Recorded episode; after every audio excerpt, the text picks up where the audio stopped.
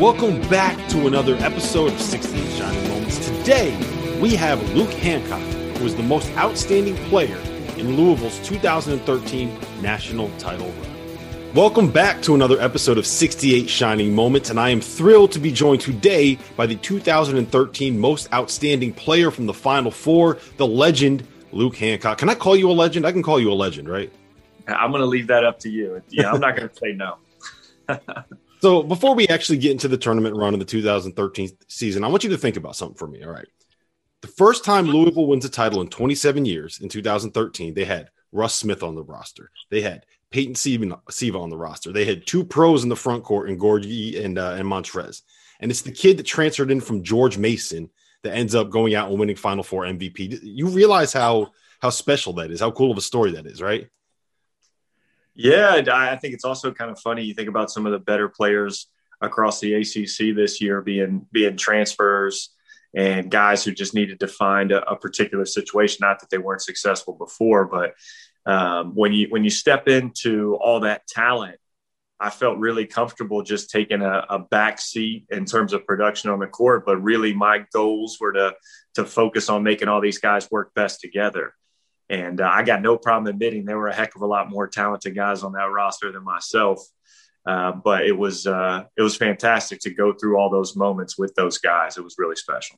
And, and, I think it really sums up the depth and the talent that you guys actually had on that roster. Where I, I would argue, like the the fifth guy in the uh, in the pecking order was someone that can go out and get you twenty points in back to back Final Four games. So uh, my question then is when you entered that season, I think you guys were number two in the preseason AP poll. Did you realize that just how good you could be and the potential that this group had?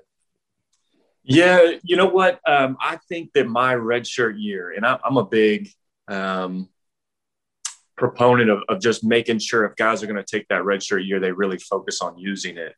And it was the most motivating experience for me because our team was good in the Big East when I was a redshirt. You know, Kyle Kuric was in there with most of the same pieces. But we went to the Final Four and got beat up by Anthony Davis and company uh, uh, from Kentucky.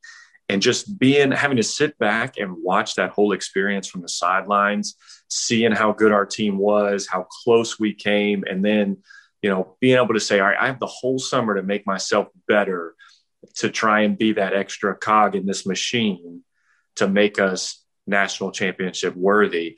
And I got to tell you, sitting back and seeing them make the Final Four run and thinking, you know, as a confident guy, I'm going to come in here and add my skill set.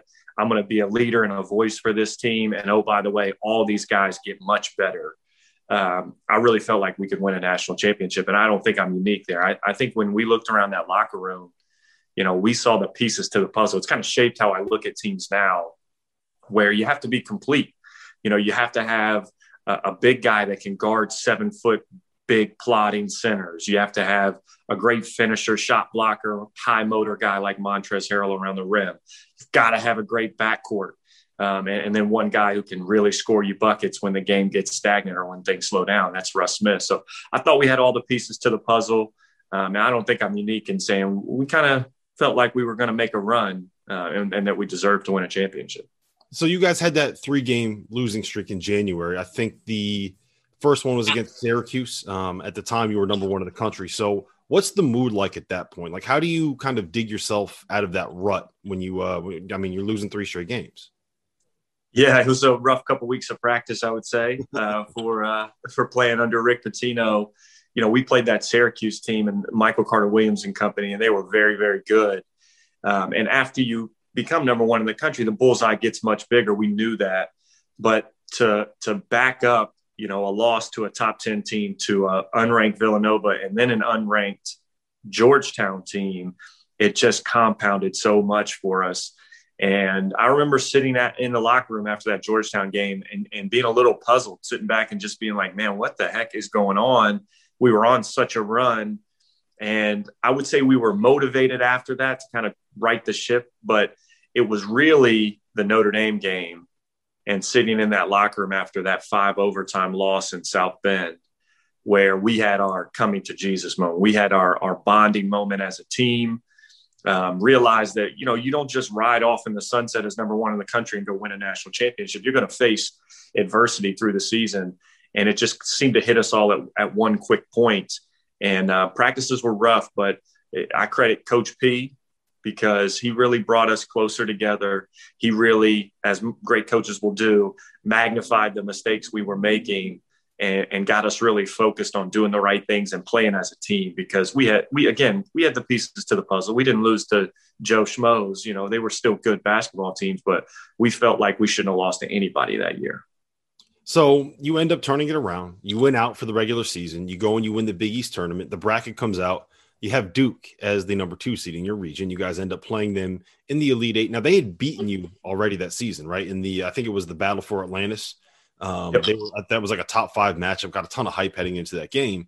Um, so how are you feeling heading into that matchup? Were you like, okay, this is this is where we get our revenge. This is when we get to the Final Four. Like, what's what's going through the uh, the thought process there? Well, I'll tell you. Um, it, I obviously played for a great coach in Rick Pitino, but one of the best things he did is he hyped your opponent up like they were going to be able to to crush you if you were not fully focused. And um, we had that with North Carolina A and T.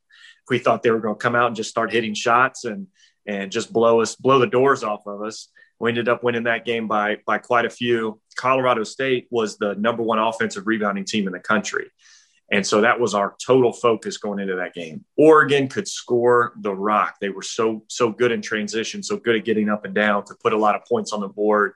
That was our focus with Duke. They were such a well-rounded team. It was, you know, how can we focus in on the scouting report, take certain guys out of their games? We felt good going into it. Um, being in Indianapolis, being the number one seed, having a ton of our fans there really fired us up.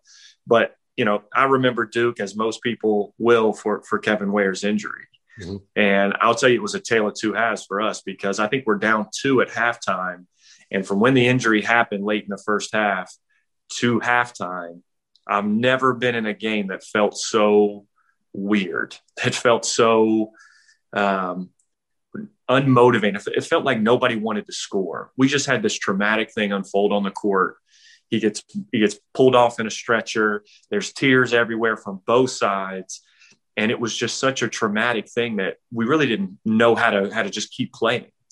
And I think going into that locker room at halftime, you know, I don't know if coach would agree or not, but his best performance as a coach to me was the halftime speech. I still get chills thinking about it. Being able to redirect your thoughts from Kevin Ware's injury and how bad it was and how devastating that injury is to it's go time. Like, you know what makes that injury worse? You know what makes this moment worse is losing this game. And so he he constantly win for Ware. We're going to go out there and compete and show everybody what we're about. And we're going to do this for Kevin. And man, we were so fired up for that second half. I think we won the game by about 20 mm-hmm. after being down two at halftime. And and then Coach K coined the phrase, which I know Louisville fans will always remember, is those guys can really boom you. And uh, when you press for all 40 minutes and you, you try and wear teams down, we we definitely had that effect, but it, it was just so different for that Duke game. So one of the iconic images from that tournament run and, and from the, the NCAA tournament itself is after Kevin was hurt. I just I vividly remember you sitting there, you were one of the guys that went over to him and you're like patting his chest and he's got his hands behind his head and he's like signaling the teammates over. And, and um, so what, what happened in that conversation in that moment? Do you, like, do you remember uh, what you said to him, what he said to you, what he said to the team? Well, he actually reminded me about it afterwards because it was, you know, obviously he's in shock. I was the same way. Uh, I'm really not sure what prompted me just to like go right towards him. Um, you know, I've had injuries before, and some of the more gruesome ones you have, people's faces make it a little worse. You know, I've mm-hmm. dislocated my shoulders, and when people see it, you know, their facial expression just makes you you feel worse. It makes you worry more. So my initial thought was, I'm just going to go out there and I'm going to be as calm as I can. I'm going to tell Kevin it's going to be all right. Um, you know, I'm I'm a I'm a faith based person, and so I immediately started telling him, you know, we're going to say a prayer. We're going to ask for some strength right here uh, to get through this moment and it was like a light switch. When when I we said amen it was a light switch man. He immediately focused on I want to motivate our team to win the game. And that's all he kept saying. He's on the ground. Everybody knows what happened with his leg. You know they're trying to cover him up. They're trying to get people out there to help him. And I'm patting him on the chest telling him it's going to be all right. We finished that prayer. And he was like bring the guys over here. Just win the game. Nobody worry about me. I'm going to be fine. You guys, we got a job to do. Go out there and win the game, get it done. And I got to tell you, another incredibly motivating experience. And and I just I can't imagine too many people would with that kind of injury just be able to change their focus, not worry about themselves, and just fully be about winning the game and, and knowing what our team had put into it. Um, you know, it, it, was pretty special, I think. I, I, I, mean, Louisville fans will always remember that one, but I think most college basketball fans remember that and will never be able to forget it. I certainly won't. Yeah, I mean it's it's seared into my mind that moment. I couldn't tell you the details of, of how the rest of that game played out, but I can remember everything about that specific play and, and yeah, it was it was not the prettiest moment. All right, so you guys advanced to the final four. You beat Duke. Uh, the first thing I have to do is I have to ask you about a story that Russ Smith told on uh, on Jeff Greer's Floyd Street's Finest podcast. He said on the oh. flight oh. back from uh, from Indianapolis, he managed to to steal a drink from Rick Pitino on the plane. I think he said he stole a gin and tonic. Do you remember this at all? Did he tell you about that? I mean, I'm trying to I'm trying to remember here. I didn't. Uh, he's never told me that story, but I will tell you this: like Russ was that one guy. Even if coach is as mad as he has ever been, Russ could ease the tension better than anyone ever. He and Gorgui was very good at it as well, but they're just always smiling. They're always goofy. They're always getting into trouble. So I would, uh, if, if Russ said it, I'm sure it happened, but I, I don't exactly remember uh, snagging drinks. I also think who takes a bus ride from Indianapolis to Louisville? It's like a two hour drive. All right. So you're at the Final Four. You're playing Wichita State. There are nine seed in that game. I believe they were up by 12 with 13 minutes left when you guys go on your run. And Tim Henderson, who I don't think anybody outside of the Louisville program could have named before the Final Four, comes in, bangs home two big threes. You have 20 points. So take me through like what motivated that comeback and what you're thinking when you see a walk on come in uh, and jack up a couple threes and hit him in the Final Four on the biggest stage. Yeah. So uh, during my redshirt year, uh, obviously you can't play, you can't travel. Um, Tim Henderson, uh, in my opinion, was the best walk on in the country and he was physical enough. He could shoot it. He was a high IQ player out there. He played hard as heck every possession. And uh, I gotta, I gotta be honest. Like I loved Kevin's game. He brought a little extra dimension, athleticism, length to the table. But when Kevin went down, we we all felt really confident that Tim Henderson was going to be able to step up. Um, and he's also playing behind an All American and Russ Smith. So we were, you know, I don't know how much he's going to be needed, but if he gets called upon, we'll be ready and they had all complete control of that game. I would have to go back and double check this, but I'm pretty sure they did not have a turnover up until that point. And I think I drove the first one, helped way too much, and I kick it to Tim. He knocks down that first three, and it was game on from that point. I think everybody kind of looked around like, all right, we needed to see one go in and give us the chance to get in our press in a moment where we can tighten these guys up a little bit. And then turnover after turnover after turnover they started to play not to lose versus playing to win which just fell right into our hands. You know we spend the whole game wearing you down. We spend the whole game speeding you up.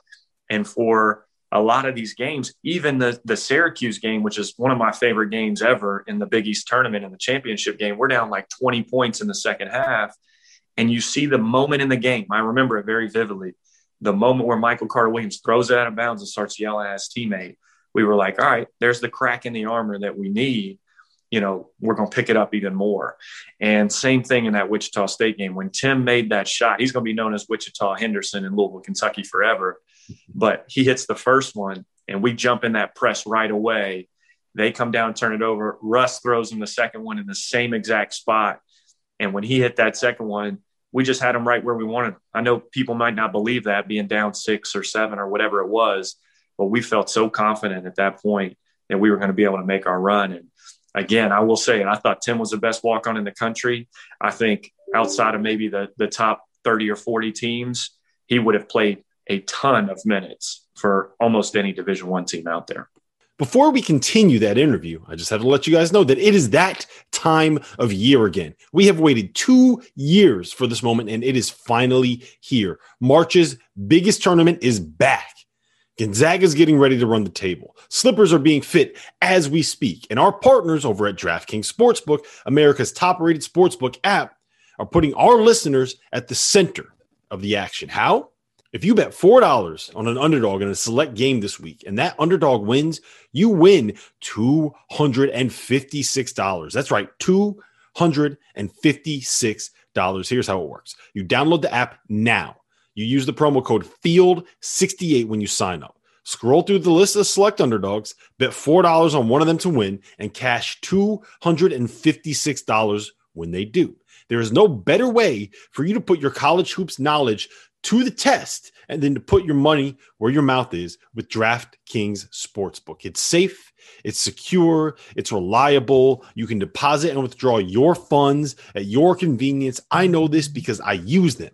So remember, the code is FIELD68. That's FIELD68 to turn $4 into $256. For a limited time only, must be 21 years or older. Restrictions apply. Go to DraftKings.com for details. Gambling problem, call 1 800 Gambler.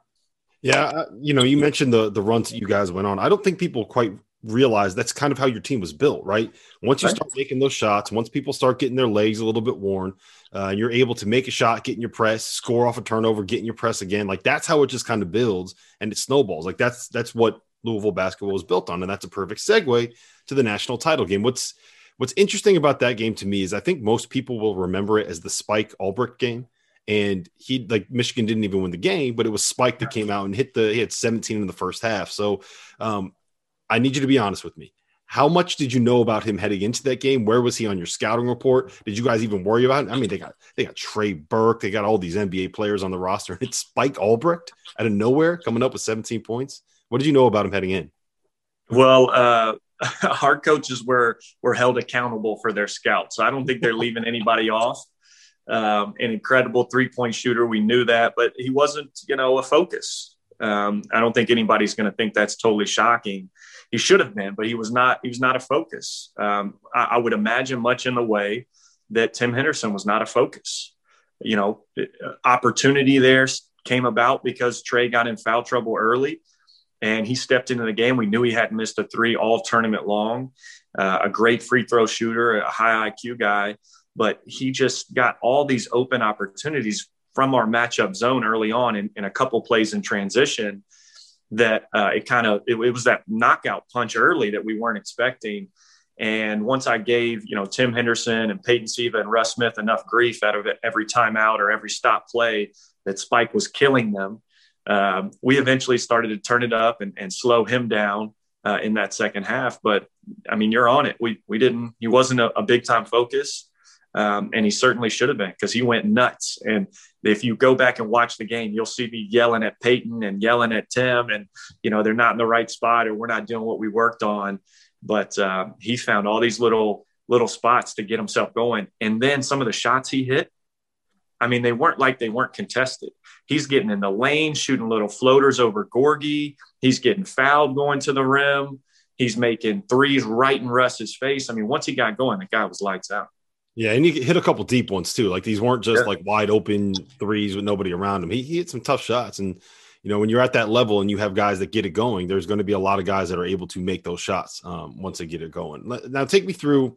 You you're the guy that kind of sparked the comeback, right? I believe it was four threes in four straight possessions at the end of the first half. I might be wrong on that, but what's what's going through your head in that moment? Are you just like, give me the ball, give me the ball, give me the ball. I'm open. I got to get this shot off. Like how, where does, where does that run and that, that kind of in the zone moment come from?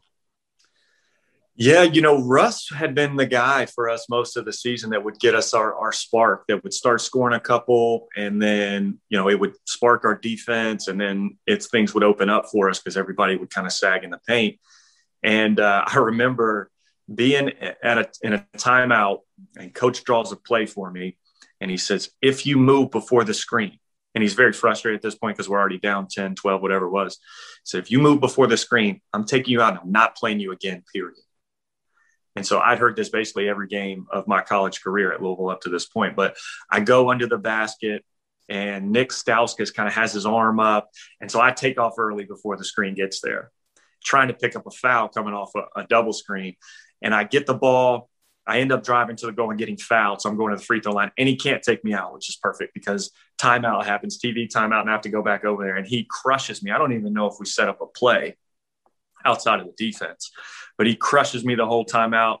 Go back out there. I make two free throws. And then what had happened because Kevin Ware was out, I moved over to the two spot and played alongside Wayne Blackshear. And that didn't happen very much because we had a lot of depth at every position. And Wayne would come in and play the four spot more than the more than the three. And so it changed our whole dynamic. I was on the other side of the floor. And once the the two free throws and the first three went down off the out of bounds underneath play, I was like, all right, time to find some shots. And uh, and to Peyton's credit, Peyton Siva, such a smart player. He knew how to find the hot hand.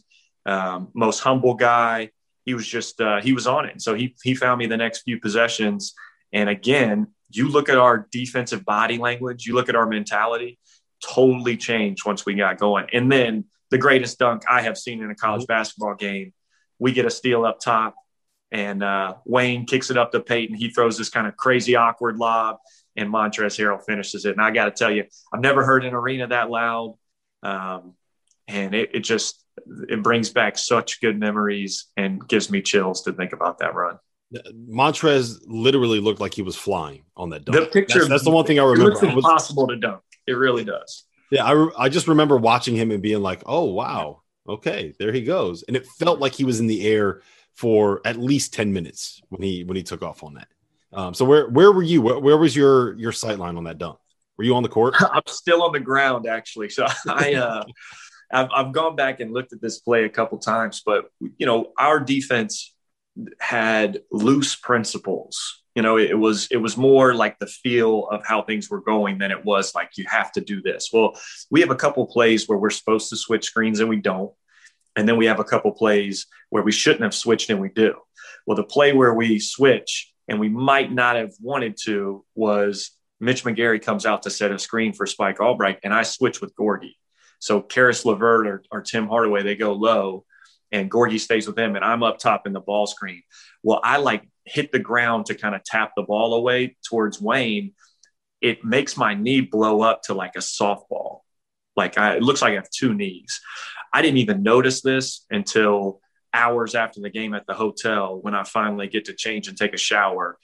And uh, it blew my knee up, but your adrenaline's going so much I stayed on the ground for until the ball gets dunked, and then I get up and get in our defensive set. But my uh, my sight line wasn't that great. I like watching the videos a little bit more than uh, where I saw them from. All right, so you guys make your run at the end of the first half. You come back and you kind of take control in the second half, and you win the game. Take me through. What do you remember in those moments after the buzzer sounds when you finally get the job done? I, I've talked. I've done a dozen of these interviews by now, and it's interesting. Some guys remember every specific detail, like it's seared into their brain. And uh, other guys like Steve Merfeld, who is the coach, the the Hampton head coach when they beat Iowa State, and you know that picture of him getting picked up by one of his players. He doesn't remember any of that. He said he has no recollection of like what happened on that court in that moment. So, um, like, do you remember the end of the game when the the the uh, the thing blows up and you have all the confetti coming down? And do you do you remember all of that? Do you remember who you celebrated with, where you went, who you talked to? Yeah, I have a uh, a great picture. It's at my house. It's not in my office here, but um, uh, almost being tackled by the team. And it's VT and Tim Henderson and Dark Slime and Gorgui and and all the guys like run out to half court. And I will never forget that when the when the uh, I call it the gun, but when all the stuff actually pops and you got the streamers going everywhere and the music starts playing it's a lot louder than you think. It's very mm-hmm. jolting. Uh, so I remember that. I remember hugging the guys and just kind of jumping up and down, being so excited. And uh, I wanted to make sure I told Trey Burke that that I thought he played a fantastic game and that he was one of the best players in the country and and uh, he had a great season. Um, I wanted to make sure I did the same with Coach Beilein. And then really my focus was going to my dad. Uh, I don't know if this this got picked up all that much. We tried not to, but my dad was really struggling at the time. He passed away a few months after that. And so that was the last game he got to see me play in person. And, you know, he was hurting. So making trips to some of these sites was very difficult. Um, And I'll tell you, one of the, this means more to me than anything Coach P has ever done for me. I went to him right before we go to Atlanta and I told him my dad was really hurting and I didn't know what he could do to make him more comfortable or to help him or anything, but he's going to try and make it to see our team play in the national championship. And if you go back and watch, my dad's not sitting, you know, good seats. My dad's like row one, seat one, right behind the bench for the national championship game. And I think about all the people that were there, all the Louisville royalty, coach's family, administration, you know, it, it was everybody. And my dad had one of the best seats in the house. So all I was really concerned with after the game, I wanted to, to hug the guys, but I wanted to get my piece of the net and I wanted to take it to my dad. And uh, it's kind of funny. I was so excited to see him and give him a hug after we cut the net down.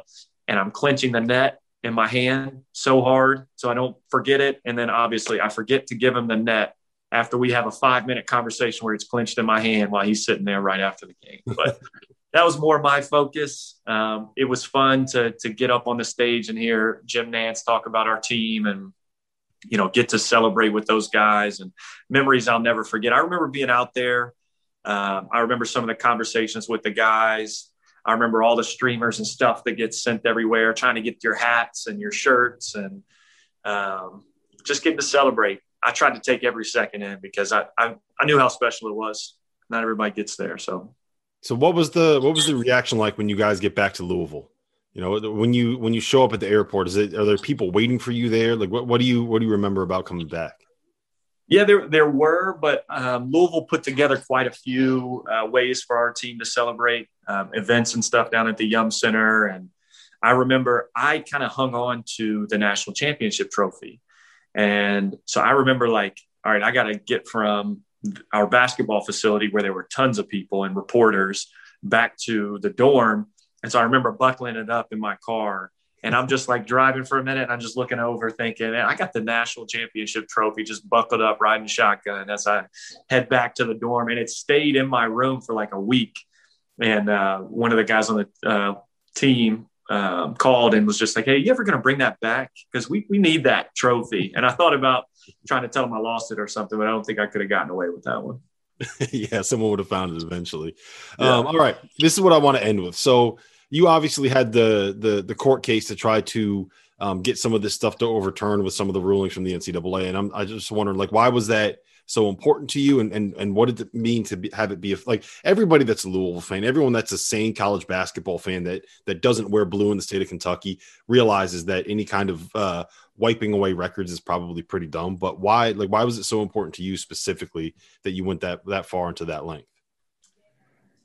Well um you know I, I look back at our team and all the fond memories and I think about all the hard work and if you really line up what was what was done with taking away all the hard work, the lifetime of hard work for these young kids, and it just doesn't make sense to me. And then I look around at all the hypocrisy and all of the, you know, like like Penn State got all their wins reinstated.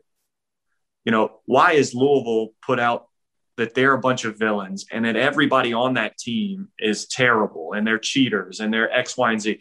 I didn't have any help, you know, to win basketball games. Chane Behanan, Russ Smith, Gorgui, we didn't have any help to go win basketball games. You know, if, if there was an improper benefit while someone was at school, all right, that seems like something you can deal with. I don't think it warrants taking championships and seasons and wins away from some of these kids. Some of these guys that when you know them personally, they're some of the best guys you'll ever meet. And I was going to try and do everything in my power to reinstate everything I could. And ultimately, the NCAA is like a club. Like they don't have, they're not police officers. They don't have any, if you're not under their umbrella, they don't really have any say over what you do or, or how you do it. And I really felt like we needed to take some real action to try and see what we could do. And ultimately, they reinstated wins for the individuals, they reinstated awards for the individuals. But it ended up being that the university had to go back and and try and get the actual championship reinstated. Um, unfortunately, they didn't feel like they had enough power to do that. Um, didn't have enough legs to stand on, and it, we didn't get everything we wanted accomplished, to say the least. But um, we had to at least try. And I, I really wish the narrative was different. It was some of the best moments of my life. Again, to to have it somewhat tainted um, with the experience of my dad getting to go to those games, and you know, it it, it still hurts, but at the same time, um, and maybe everybody outside Gregg Marshall will say that the the best team won, and you know, it's Michigan had like eight pros on that team. Like, what did, did did did the best team win or not? And I don't know if you could have put more talent on that team. We won the games. Um, I hate the narrative that's out there, but ultimately, you know, it is what it is. And I like to to try and live in a way where, you know, people who talk trash about you, nobody believes them anyway. So that's how it goes. Well, anybody that is is sane, like I said, uh, will remember that that that game for what it was and that run for what it was and how much fun it was to watch you guys make all of these ridiculous comebacks. I'm sure that there were uh, plenty of Louisville fans that would have uh, not complained if you hadn't gotten down by double digits in basically every single game that you played that was relevant in March. But um, again, well, what matters is the is the net that you got. What matters is the memories that you have and, and the memories you made for all the Louisville fans. So they can't take that away. I totally agree, and I'll tell you the best part is people's experience knowing who they were with and what they were doing while they watched that that national championship game and how it brought people closer together how they loved the moment. Like you mentioned it's been a long time. And i'm sitting here at my office right now. This desk is the national championship floor we played on with a big old national championship logo stamped right here in the middle covered back up so it kind of looks like the uh, the court but a good buddy of mine ted mitzloff put this together for me and um, th- those memories will always bring back some of the best times of my life. Well, I'll tell you what, I had to watch that game sitting in between Jeff Borzello and Jeff Goodman. So I can promise you it was not one of my uh, best memories of all time. So, Luke, I appreciate the time. Thank you so much for uh, for taking some time to chat with me. Thanks, Rob. I appreciate it very much.